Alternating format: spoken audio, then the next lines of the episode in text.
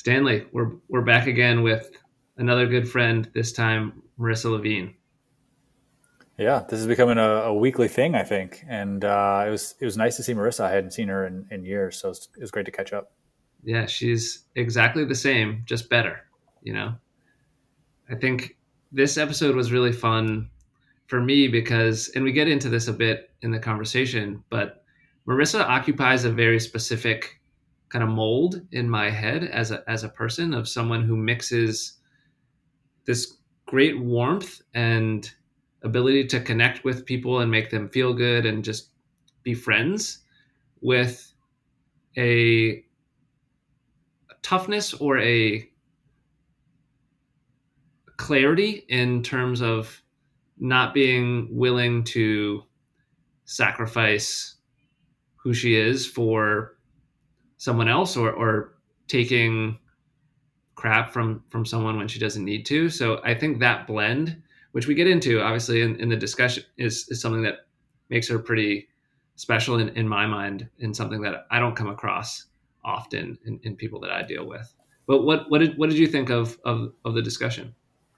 Yeah, so one of the things that stood out for me that I think kind of summarized her personality well was she said something along the lines of like I'm, I'm a salesperson you can trust because I don't work on commission and it just feels like every time I'm I'm talking to her, every time she's kind of promoting something, it's because she genuinely believes that like you, whoever I'm talking to, will benefit from this. Uh, and so that that came through, I think, in the interview, and, and it comes through whenever you talk to Marissa.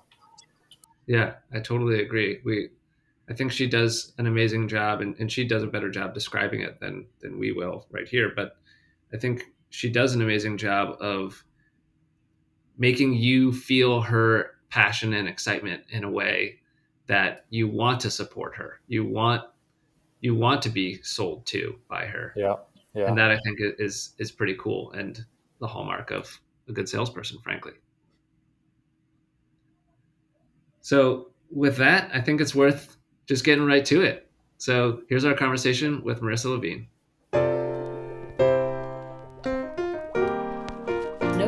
Just good stories. Professionally, I get called the chief cat herder.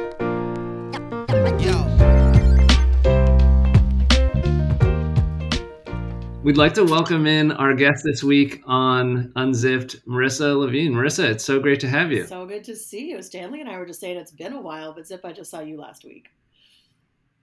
Well, that's just uh, hap- happenstance and and lucky scheduling for us that we get to get to see each other so so quickly back to back. It's a pleasure. Well, as I, don't know if you've listened to any episodes uh, of of the podcast. There's obviously people that you know who've been on already, but really, I just want to like learn more about you. I think you're you occupy a very specific headspace for me in terms of the type of friend and, and person that you are with some unique combinations of, of characteristics that I'm, I'm excited to ask you about. But I, I think one place that started as I was thinking about what's a good place to begin with you was understanding what you wanted to be when you grew up. Not to just, you know, take it back to the beginning, but I'm actually really curious about young Marissa and what you what you idolized a little bit as a as a, a young girl and what you wanted to be when you grew up. Sure. Um, so when I wanted, when I grew up, I wanted to be a jeweler. My dad runs a jewelry business in Pittsburgh, and the irony is that I'm not wearing my rings right now, so we won't tell him that. Um, but he has owned a business called Levine Design since I before I was born. And so I grew up going to the office, playing with very shiny things, thinking that this was like the coolest, that he got to play with shiny, pretty things and make things that made other people really happy. And he and I have talked about that a lot recently, which is who gets to do work that makes things that are like a part of somebody else's really happy celebration so often. Um, he makes engagement rings, he makes wedding bands, he, you know, takes people's old jewelry apart and makes it into something new and beautiful if it's from their grandmother or fixes somebody's old watch and like jewelry is a happy thing people wear it to celebrate memories, and I just always thought that was the coolest. So I grew up that's, going to That's really nice for you. that's, that's really nice for you to come on and just immediately plug your dad's dad's business. The too. irony is actually that it's probably coming to an end soon. It's you know reaching the end of an era, so it's no sales, just good stories. Wow. So you're not thinking of taking over the family business? I thought about it for a long time, and small business seems both really fun and really stressful. Really stressful. So I thought about it, but no, not for now. That's cool. Well, I, I, I want to dig into something you said because it kind of aligns with what I was mentioning before about how you sort of show up for me in, in my mind. And that was that the jeweler plays a role as someone who helps other people enjoy or have fun or share special moments. Can you talk about that and if that's present in your life now? Sure. Um, I actually, when I when somebody asks me what I do for work, um, I'm always like, well, I'm a connector. And like that's a very weird intangible thing to put on a resume. Like I don't code, I don't have any like medical skills. I but like what I'm really good at is bringing people together. And I've done it for a long time in different capacities, like personally and professionally. And um I'll actually tell you kind of a cool story. I was part of this neat women in leadership program a couple years ago, and one of the exercises that they make you do is email a bunch of people who know you well, like personally and professionally, and ask them like what kind of makes you the most you. Like what are things that you're good at, and what what do they think of when they think of you? And I sent it to a ton of different people, and the things that came back the most were you connect people, and you're really good at the details like universally from like people I worked with, people I was friends with. Um, and so I've always liked introducing people and helping people feel at home and helping people feel connected to each other or connected to something that I'm excited about. So that's a pretty strong through line in my life. Yeah, that, that, that's so cool. What what do you think you get out of operating in that space as a connector? I think it's like the Jewish mother factor. Zip, you'll strongly identify with this, Stanley. I don't know how you're going to feel about this one. But like most Jewish mothers just like want people to be in their house and they want to feed people and they want you to feel loved and they want you to have a great conversation.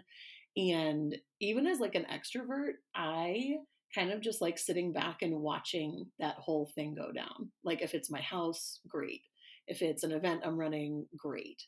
Um, I'm like the extrovert that likes to take a book to a bar and just sit there and read and like soak up everybody else's like bar energy. And so I think it fills my cup. Like that's the kind of thing that recharges me. That's such a nice way of putting it that it fills your mm-hmm. cup. My my grandmother would 100% agree with you. Yeah. Apparently my great grandmother was like this woman who was up until all hours of the night, would always talk to you, knew everybody, connected everybody, and that's actually who I'm named for shocking, shocking, shocking that you're related to someone shocking. like that. Truly shocking. When did you think that being a connector was something that you could do professionally? Hmm. It's a good question, Zip. It's like you run a podcast. Um, do professionally. I practiced in the other episode so that this could be my best. I listened to Jorge's this morning as I was getting ready for work, which was really fun. It was like having Jorge like talk to me while I got ready. I love um, it. To do professionally, I don't know like when I kind of solidified that, but I feel like the job I had when I first moved to San Francisco, um, I worked for this like neat education nonprofit that helped connect mentors to middle school students. And like I think one of the things I've never done, I've never worked on or for anything that like I don't feel personally really passionate about because I'm really bad at being inauthentic. Um, but I am a good, I'm gonna use the word sales like loosely, but like I'm a good salesperson. If I love something, like I can totally sell you on it.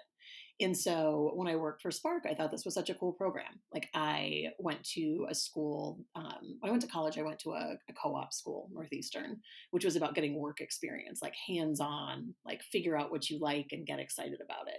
And this mentorship program was a lot like that. It was like middle school kids getting to tag along with a professional to see what they did all day. Like get them excited about school, subtext. If you're excited about life, you won't drop out. and so I was like pretty new to San Francisco, but I was making a lot of friends and I managed to con a lot of people I knew into signing themselves and their companies up to be mentors. and like that's I mean, I only worked at the organization for like, I don't know, nine months or a year, but I got a lot of people to come to the fundraiser and I got a lot of people to sign up to be mentors and people stayed involved with Spark after I was there. And so I think that kind of like I like to think of myself as like a salesperson you can trust. Like I don't work on commission, if you will. like you should you should buy whatever I'm selling because it's good, not because it's like not because it's going to be good for me.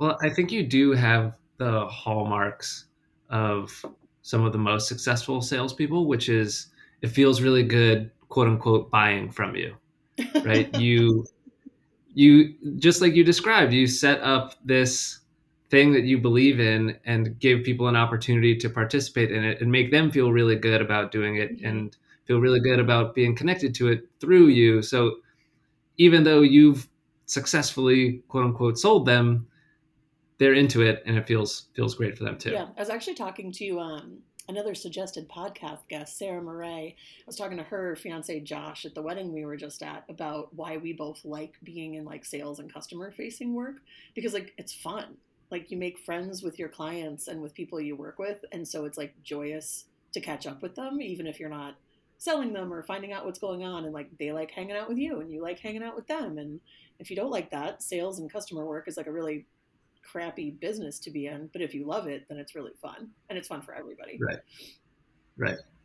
Well i do think there is a natural mismatch in the perception of what sales is, you think of the used car salesman or something like mm-hmm. that versus what it really is in practice, at least when it's done well. So that I, I totally identify with everything you're describing. I like a nice I want to go back jacket, to though. A good plaid jacket would go a long way. I feel like that's what I think of when I think used car used car salesman. Well, everyone everyone could use one of those.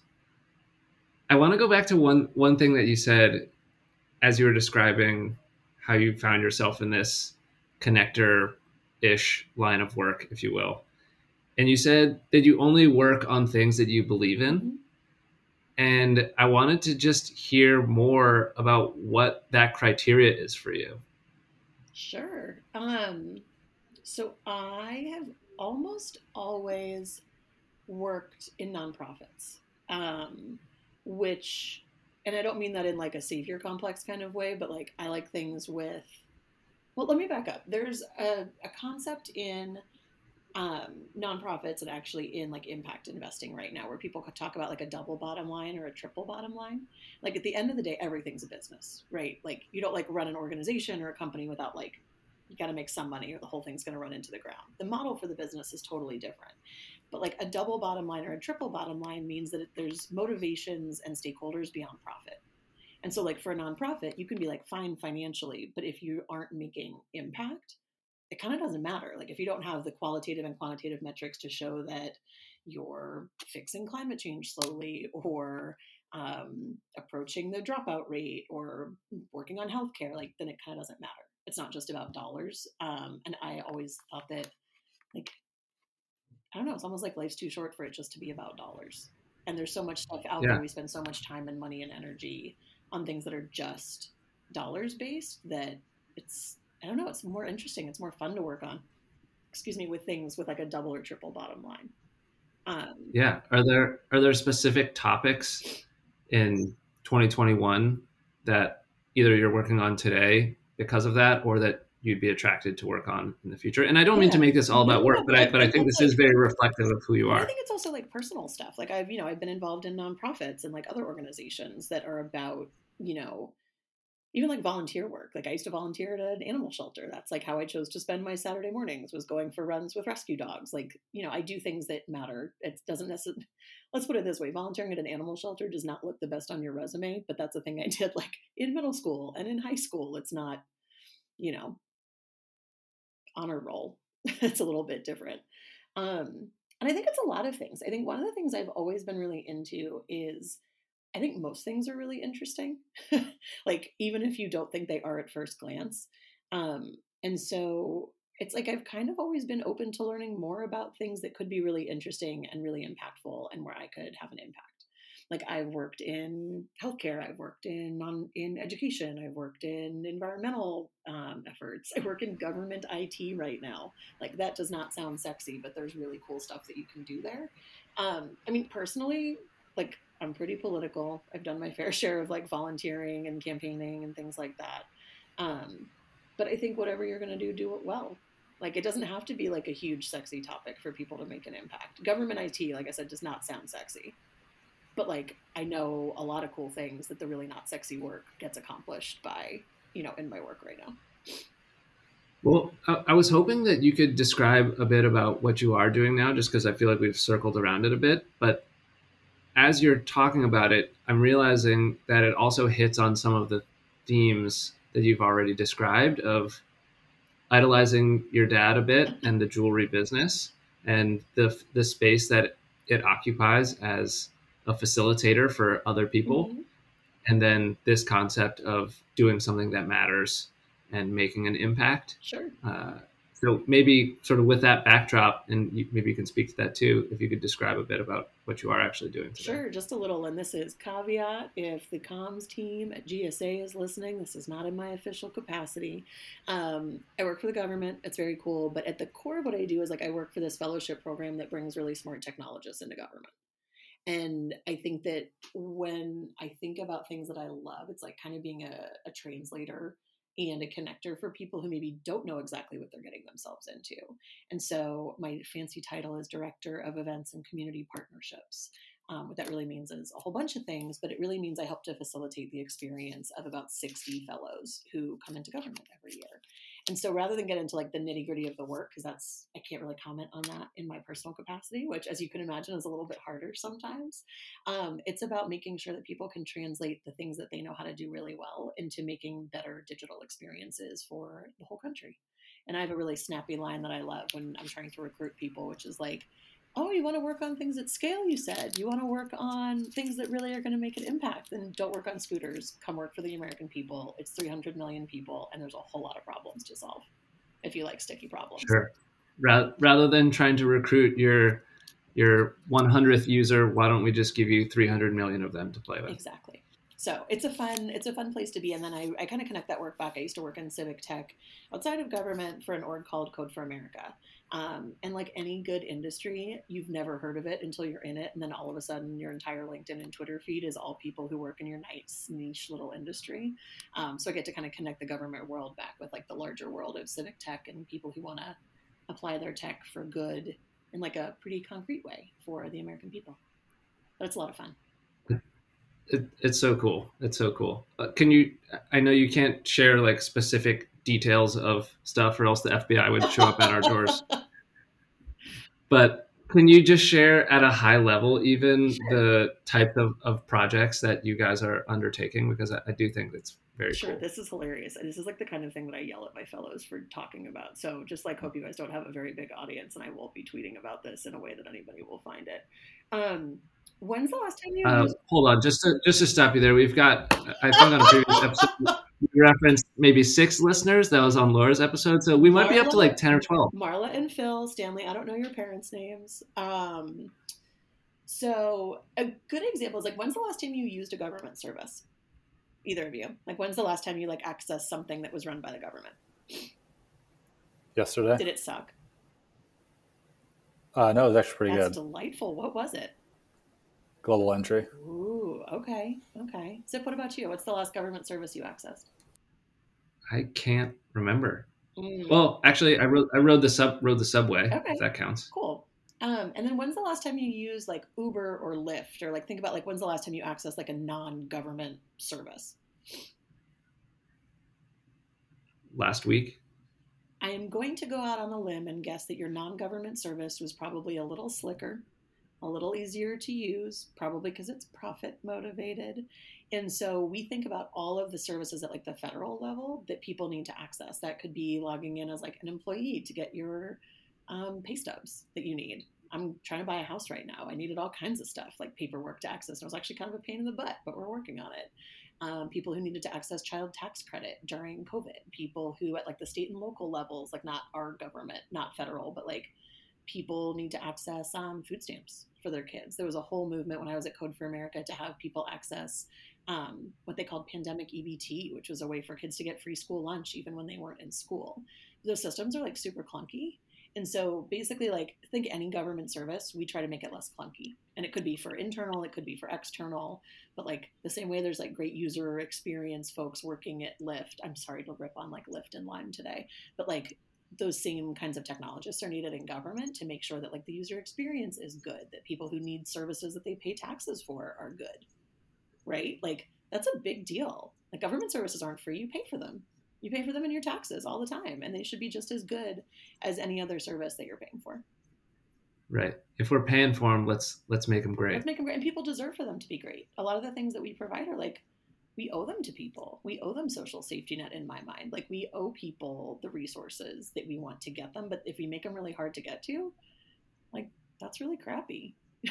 right. That, that, that's the same as them not existing, yeah. I guess. So it's it's a cool and it's neat. People, smart people, get to work on really sticky problems. Yeah, and I can imagine that not only is the problem sticky, but the actual nuance of creating a solution that will get touched by that many millions of people also sets a pretty high bar for what can be what can be released. Well, I mean, I'll actually I can go back to the Code for America stuff because I can talk about that. Um, I'm like having my own nightmare over here about our comms team finding out that I'm talking about. Oh sure, um, yeah. We don't we don't we don't want to get you in trouble. I'm the one who would get me in trouble. Um, so like at Code for America, like working on state and local things. Like if you think about accessing um, like tax credit, it's actually that like people don't need fancy solutions for anything; they just need a good solution. And I feel like that applies to like so many things, right? Like you don't need to get people space ice cream when they're hungry. You need to get them like fruits and vegetables, right? Like you don't need to get them like the best freeze dried packets of things. You just need hot, healthy food that's going to go to people. And like the same thing applies to government services. Like you don't need AI. You really need like a better Google form. and so like that's such an interesting concept about like kind of taking I make a lot of snide jokes about this, but like you don't need Bitcoin. You don't need AI. You don't need things like that. You need people using like good, simple technology to make sure that people get the things that they need. Right. Let's forget the 2021 buzzwords and take it back to the early 2000 buzzwords and just do those really, really well. Exactly. And so like I think stuff like that's fun. Like I joke that I'm in like most cases like an expert generalist. I don't know everything about anything, but I know a lot about a lot like a lot about i know a little about a lot of things. And i think that like that's how you solve big problems like this too. You need to know a little bit about everything. A little bit about technology a little bit about you know social safety network a little bit about how to work with state and local government as an example. But it's not rocket science it's just hard work. Yeah makes makes total sense. And i don't do that work just Can to clarify. I am not a technologist. I'm the kind of person who gets to bring together technologists and then like help them tell their stories. So i know how yeah. to talk about it but i don't know how to do it Nice.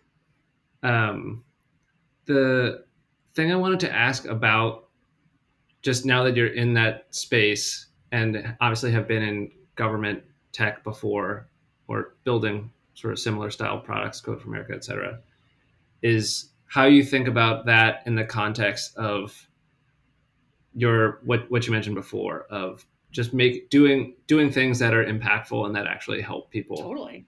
And and, and I wonder how you see that that sort of evolving, mm. um, not just in like what your next job is, but just how you now that you're you know you've been doing this for a while and you're obviously doing it in a very highly leveraged position within the federal government how you think about that evolving and sort of the next iteration what you feel like the next kind of jump is for yourself i have no idea. And i like openly admit this when i interview all the time that I have not had a five year plan since I graduated from a five year college. But I think like the best thing I've ever done, and this is like personally and professionally, is like keep meeting smart people and asking questions about what they work on and interesting doors will open. And like i totally recognize that that comes from a place of privilege right? Like i've already had a lot of doors open to me. I already have a lot of smart friends who introduce me to other interesting smart friends.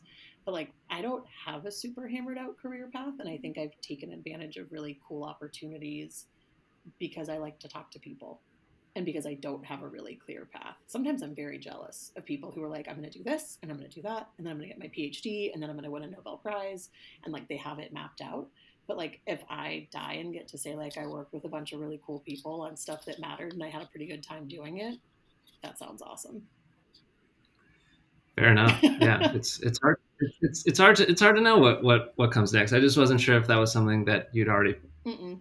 Had a vision for. I don't. I think like I just want to keep learning about stuff. I think there's like some crazy stat that like half the jobs that we have now like didn't exist when our parents were like there's like like new jobs come around every day. So like the jobs that like the job that you have Zip like did not exist 20 years ago. That's like not a job you could have thought about growing like growing up to be podcast host, full time full time podcast host. Podcast host, clothing manufacturer, like there's a lot of things that you would never thought about being.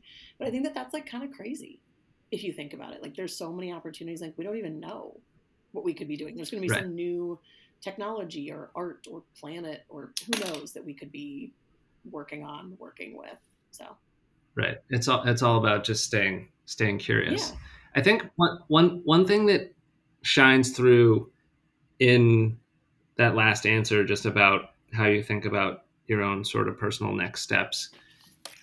And this was this is very much how I see you as well, is just your confidence in yourself that you will figure it out, that you will you will you will know what's best for you when when the time comes and and that I think I think that also shines through in the interpersonal relationships that you build as these as this connector that you've described. And so I'm curious if that's something you're aware of or that you cultivate on on purpose or not? I actually like kind of want to come back to the privilege part of it which is i think like that confidence is because i've like had the stability to be that confident in a lot of things and i don't know if i would have recognized that like five or ten years ago. Like yeah. i had a lot of comfort in being able to do whatever it is i wanted to do. Like that's because i had like a really supportive stable family. That's because i had access to money to go to college. That's because I didn't, I came out of school with no student loans, like things that are hugely, hugely privileged. And so, like, again, I think if you asked me when I was 20, like where that came from, I don't know if I would have had the same answer, but I had a huge amount of privilege on that front. And like that is something that I don't want to take for granted. I think personality wise, there's probably a decent amount of that too, but I got to make decisions because I had a safety net. Like when it comes to like jobs, as like an example, like just one sure. thing, like i could there's a lot of talk in the nonprofit space and i didn't get to listen to the end of jorge's podcast but like if you work in nonprofits there's often a lack of diversity in nonprofits partially because folks who can afford to take what are often lower paid jobs in nonprofits have a social safety net for themselves. Maybe they're married to somebody who makes more money. Maybe they didn't have student loans. Maybe like any number of things.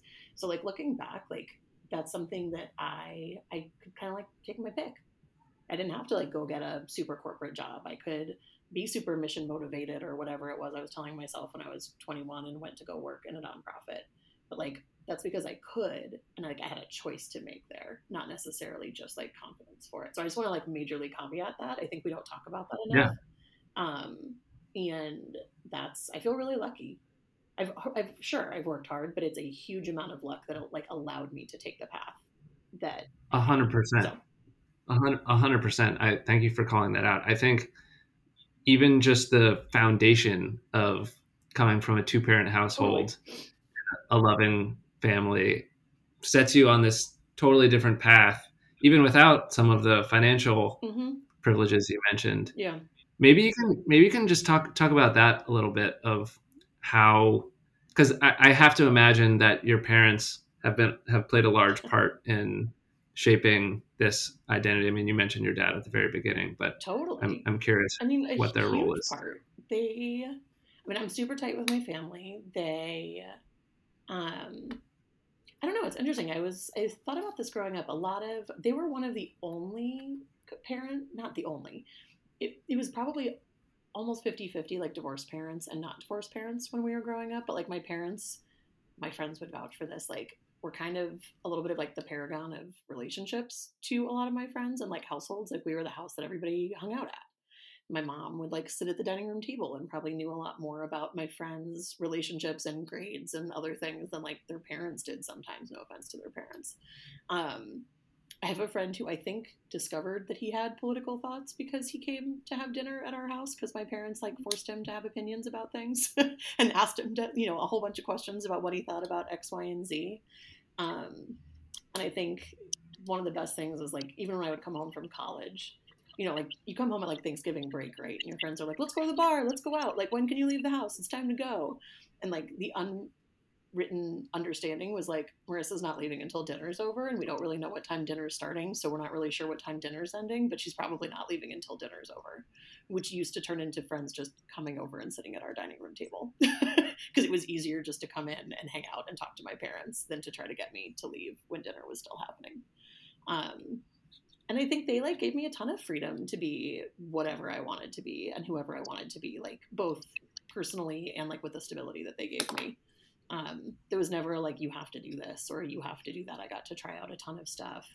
Um, and the only this is a good living family rule. This belongs on a podcast. Um, the only rule in our house was if you're going to do something stupid, don't get caught.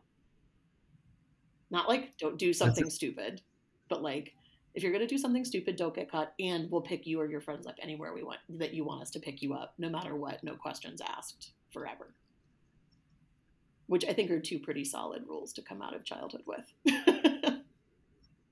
your, your parents and my parents must have had a had a conference together or something because I, I can identify with with a, a lot of what you just yeah. said from my own background. I, Marla sure. and Phil and Bob and Robin would have a pretty good time together. I think. One yeah. day, one day we'll make it happen mm-hmm. for sure. That's true. That's that's really cool. I one thing that stood out just as you were mentioning that was the way that your parents encouraged you to take risks by building that safe space mm-hmm. in a way. Yep.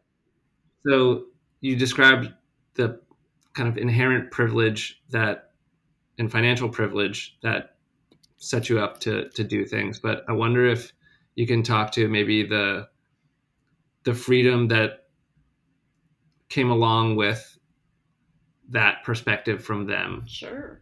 I mean, and how and how that manifested for you. I mean, I was 17 when I went to college, and I went to Boston. I grew up in Pittsburgh, so that's like a 10 hour drive, which I did once with my family and will never do again. Um, and they let me go really far away to school. I think that was like something that I took for granted that I was going to get to go wherever I could get in and like wherever, you know, we could swing. But that was something I was allowed to do. I think like when I talk to other friends now, like there's really different expectations of like stay close to home or you need to stay close to home. Again, coming back to like the privilege of being able just to leave and go do whatever I wanted. Um, I was not allowed to go to school in California. My brother was, my younger brother, but I was allowed to go to college in Boston.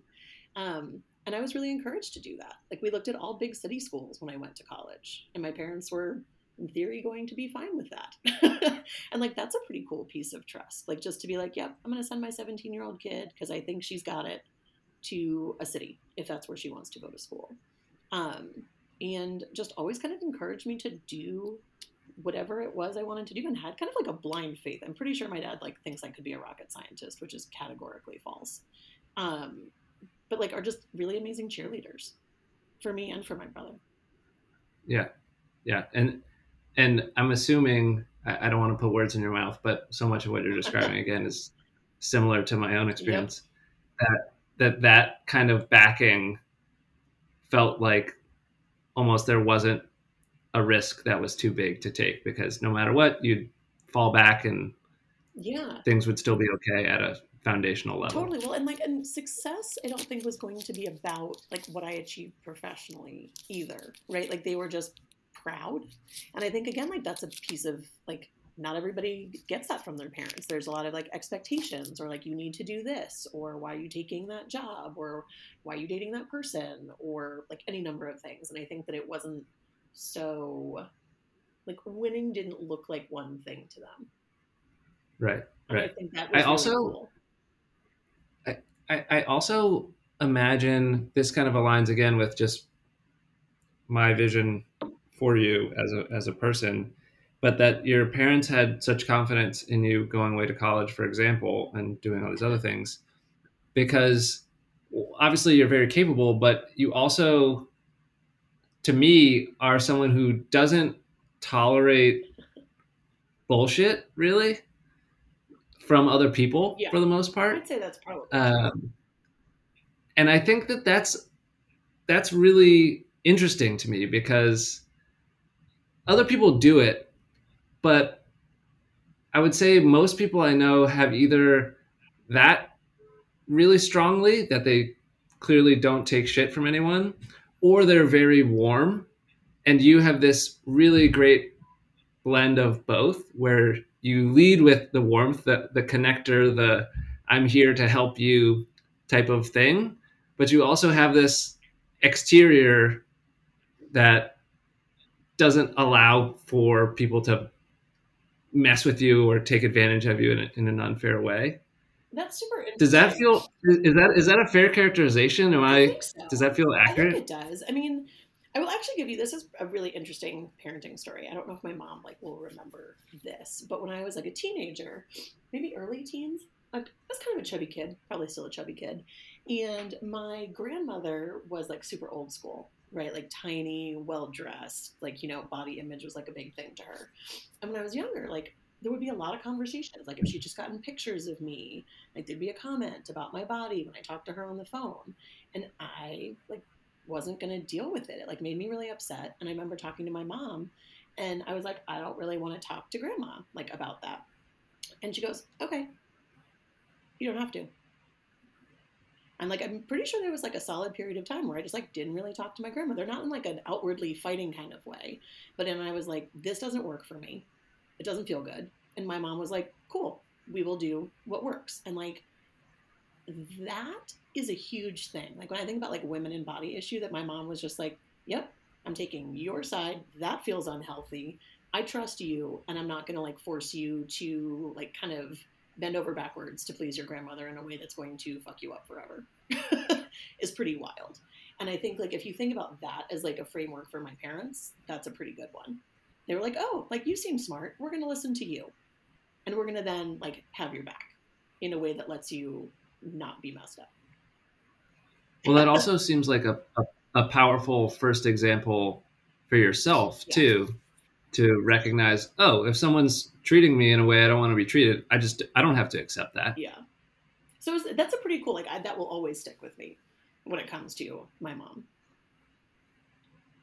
That's very But cool. yeah, I hope that That's that's, the cool. case. I my professionally, I get called the chief cat herder, and I always joke that like, but the cats like it. Like it's fine. The cats are into it because that's like what I've been doing for a large part of my career. Like I worked with celebrities and like told them what to do. I've worked with kids. I've worked with very smart adults now, and like it is. It's kind of like you get them to like you, and then you can kind of get people to do just about anything you want or need them to do, and make them feel like it's their idea.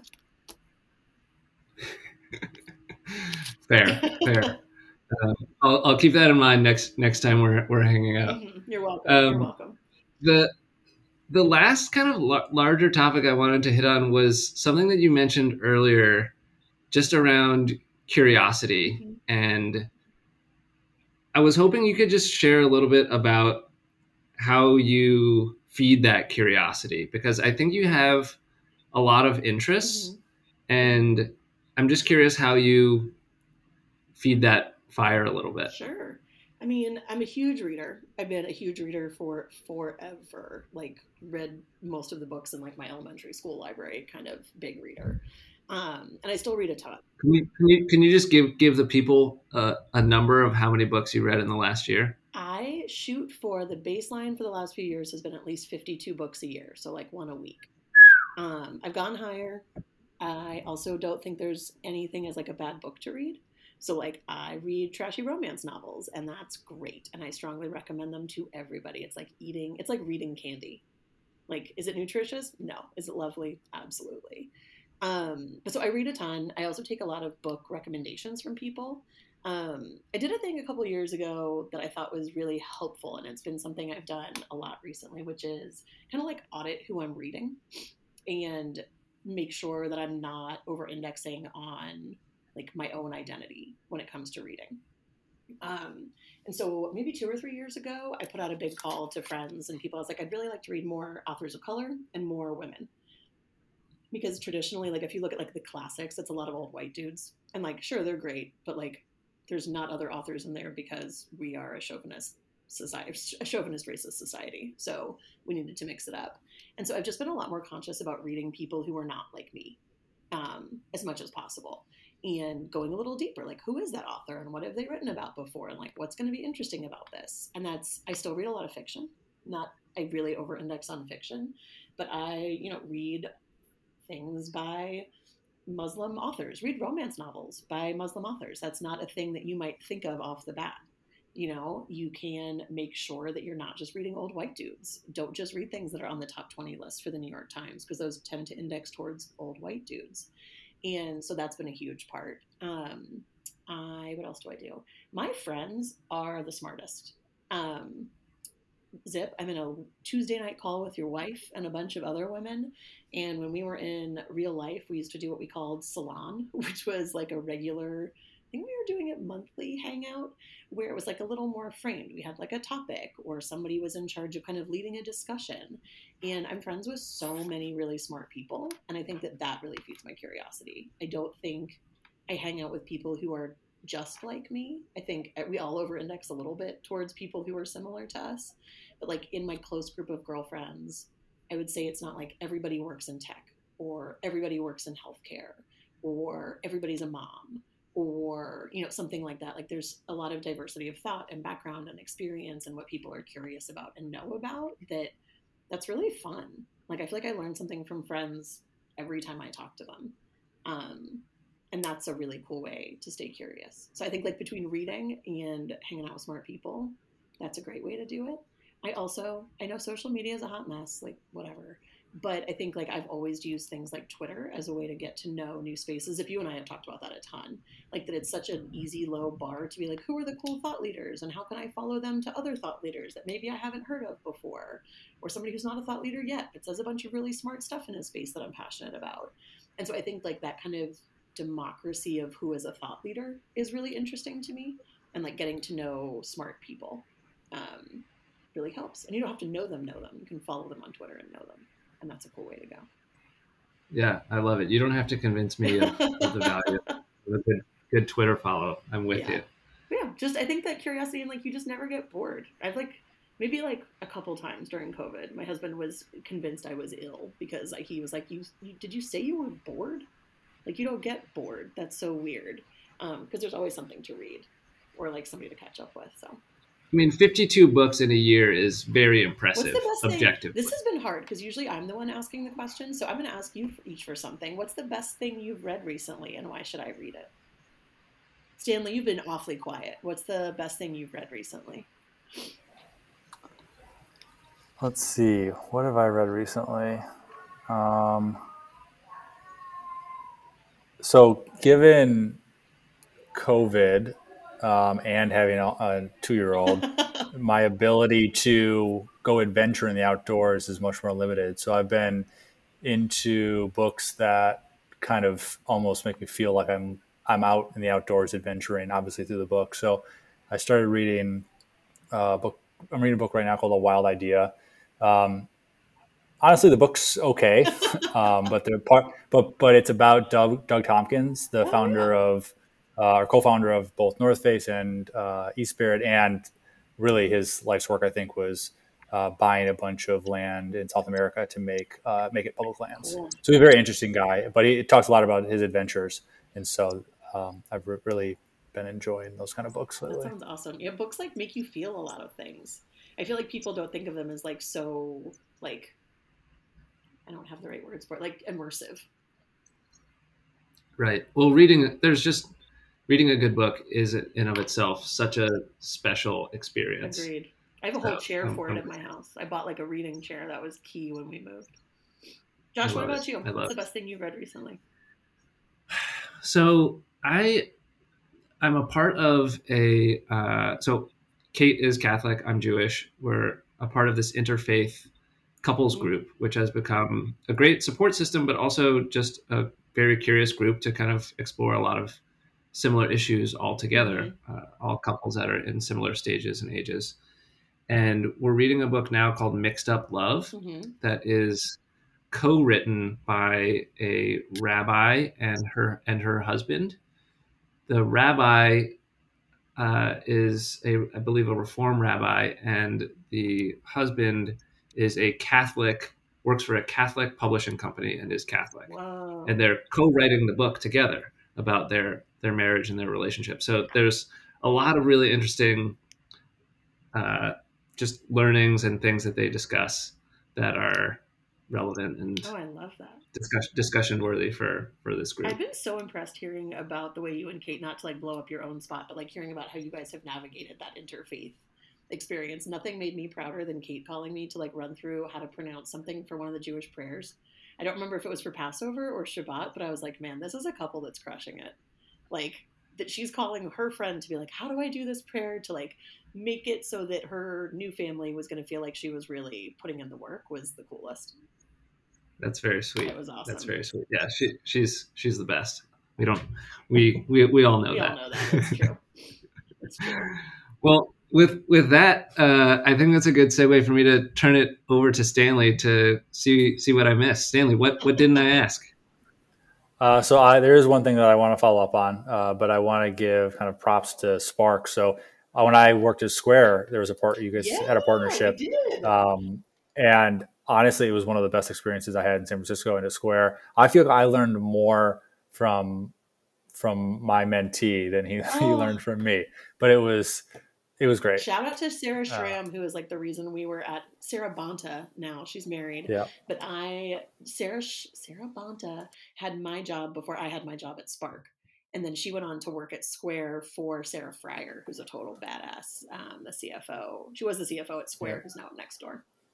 So that's that makes me so happy, Stanley. I didn't know you were a mentor at Spark.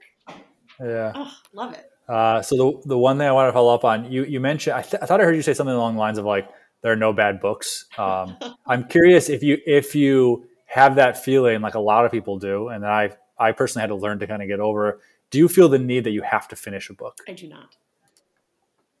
Have you always have you never had that need, or did you have to kind of learn to overcome it? no, I mean, it's so funny. I like inhale books. Like I read so much. I will say the Kindle, while like I love hardback books, like real books you can hold, the fact that I can have like all my books in my purse and I take it now in my fanny pack. I take shout out to fanny packs that fit Kindles.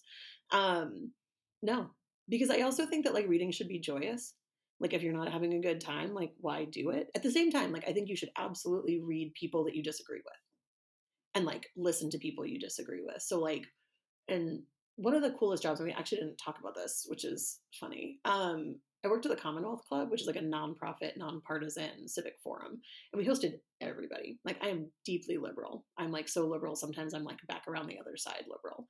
But when I worked at Commonwealth Club, we hosted everybody. Like we hosted Republicans, we hosted all kinds of people. I think my dog is trying to come into the room. Um, this would surprise nobody. Um, like I hosted people that I thought were like truly abhorrent. And I can say that now because I don't work there. But I thought it was so interesting to host people that I was like diametrically opposed to because you also don't really know what you don't know. And we tend to just like write people off and be like, oh, like that person sucks. Right. And so, like, well, yes, you can not finish a book because you're not enjoying it. I think like enjoying it can mean different things. So, like, I sat through a lot of talks by a bunch of Republicans between the years of 2016 and 2020, and it was fucking brutal, Stanley. But it was really interesting. And so, like, I, I think that not finishing a book and not signing up for things that might be a little uncomfortable or different, if that makes sense. Yeah, no, that's fair. And I, it's funny you mentioned that because usually the books that bore me are the ones that I already agree Yeah. with. Like, oh, I don't need to, I don't, you know, I want something that is actually going to kind of spark my imagination Mhm. or disagree with me on something. So, but that's a good point of clarification. Um, I, I realized just to jump back in real quick, uh, I forgot one important question, and it's the the ender question that has become the only question that I've consistently I'm asked ready. every episode. So if you didn't get to the end of Jorge's episode, you, you won't have heard it. to. That's all right. That's all right. Um, I was hoping before we get to the the fast fast hitting section with Stanley that you could define a life well lived Ooh. for you. A life well lived. I think I kind of touched on it before. Like, I want to keep working on impactful things with smart people and connecting the dots between people and things that I'm really passionate about. To me, like, I don't think it needs to be huge. Like I feel lucky to have gotten to the point where like I make enough money, right? Like if I make more money, great. I'll figure out how to give some of it away, but I'm pretty comfortable. And I want to also not work all the time. I think like COVID was actually pretty eye opening for me. I think that like the grind is real and like we are in a culture that works a lot. And I, as much as I whined about it, my husband will attest, like slowing down a little bit was really great. And like getting to read books and I like fake watercolored a lot and had a blast doing it. And I take my dog on really long walks. Like you're not going to remember it's like so cliche, but like the whole like what do people think about on their deathbed? Like it's not the PowerPoint presentation that they gave to their boss in their 30s. Like it's just not. And I've really kind of adapted to not being so stressed out about work. Um, and I think it's like building a beautiful community. And I feel lucky. I feel like I've already had a chance to do that. Like nothing gives me more joy. I have girlfriends who I introduced who now live near each other in Connecticut and are each other's besties. And they hang out without me. And it's awesome. I like love finding out that they've gone out to brunch together. And these are two people who never would have met otherwise. And to me, like that's a, a checkbox. Like that's a good thing to me. Connect people so that they have other beautiful relationships and build a beautiful community. And staying curious. It's funny, like we already talked about all these things. Like I feel like I'm in the middle yeah. of a life well lived. You're, you're just summarizing. You're yeah. just summarizing, which is which is great. It means it means you're on the right track for yourself. So that so. that's encouraging. Yeah. I love it. Thank you. Thank you for that. So, Stanley, do you want to close us out with some uh, overrated, underrated? Yeah. So, like Zip said, the next section is overrated, underrated, or you can say appropriately rated. Um, and if you feel like it, you can say why. Okay, I'm ready. Working for the government. Underrated. The city of Pittsburgh. Underrated. San Francisco. Appropriately rated. Reading physical books. Medium rated. If you don't like to read places outside of your house, physical books are great. If you like to have a book in your fanny pack, a Kindle is where it's at. I feel like I'm like now an advertisement for fanny packs and Kindles. This is a nice. also, to come back to Pittsburgh, shout out to Pittsburgh. That place has everything a huge city has, and it's cheap as shit. So if you're looking for a new place to live, Pittsburgh is great. My mother's going to listen to this and be like, "So why don't you move home?" We're not getting into that right now, Mom we're, we're modifying Pittsburgh to deep, deeply underrated. Is that is that it's fair? Underrated. It's not deeply underrated. There's still some issues. Though, okay, all right. You know. I just want to make sure we get it get it right for for our scorecard. Not everybody's know? a Steelers fan. Like that could be a point in the wrong direction. I don't know. Is it? The house buying process. Who lets people buy houses? Who lets them do it? Why am I, as an adult, allowed to buy a house? I don't even think that deserves a rating. It's just a shit show. The outcome will be nice. The process is a travesty. Getting married over Zoom. Underrated. It was the most fun I've ever had. I would not change it. I actually loved doing exactly what I did with my husband. The only downside was not having our parents there. That's like if I could have traded something, somehow having them there while doing it that way would have actually been pretty fantastic. But shout out to Zoom. It was special. Shout out to Zoom. Like I still got ready with my mom. Like I just put her on Zoom and she like hung out with me. I like put the computer on my like dresser and got ready with her. It was great. I have a really nice photo of Zip and Kate wearing fancy tops and not very fancy bottoms that is in my wedding album. So. Um, the government's use of technology. Mm, so far to go. I would actually say underrated. There's more to it than people know. Okay. And finally, matzo ball soup. Whose matzo ball soup are we talking about, Stanley? That's for you to define. Mm. Matzo ball soup is the best food. I think it's underrated. I don't even think people understand how good it is if you've not had good matzo ball soup made with like chicken fat that somebody's grandmother kept in their freezer to then make you matzo ball soup. Mm, so good. There's there's natural healing elixirs in there. There are. There are. It's true. That's why I always I stockpile it. I buy matzo ball soup mix in excess during Passover to keep it around for the rest of the year. That's a true life hack right there. I love it. We have one uh, one final question for you. It's just one good would you rather that I think makes sense for for you speci- specifically. Okay. Would you would you rather be able to read a book instantly by just touching its cover, or be able to meet the author of any book you read? I definitely don't want to read it by just touching it. I love the process of reading. I want to like sit in my big cozy armchair and read a book. But I'm also sometimes not that into meeting the people who have written or like created my favorite things. I don't know if you guys have ever gone to a concert and just been like, shit, I didn't know that that's what that guy looked like. Like, there's something about it that kind of like breaks the magic because I feel like authors are kind of like the Wizard of Oz a little bit. Um, I will confess, I had a total freak out fangirl moment when I met Michael Chabon, who wrote Wonder Boys, which is my favorite book movie combo of all time. And I'm usually very cool around celebrities. I worked with them for like years and I lost my mind when I met him. It was so terribly not cool.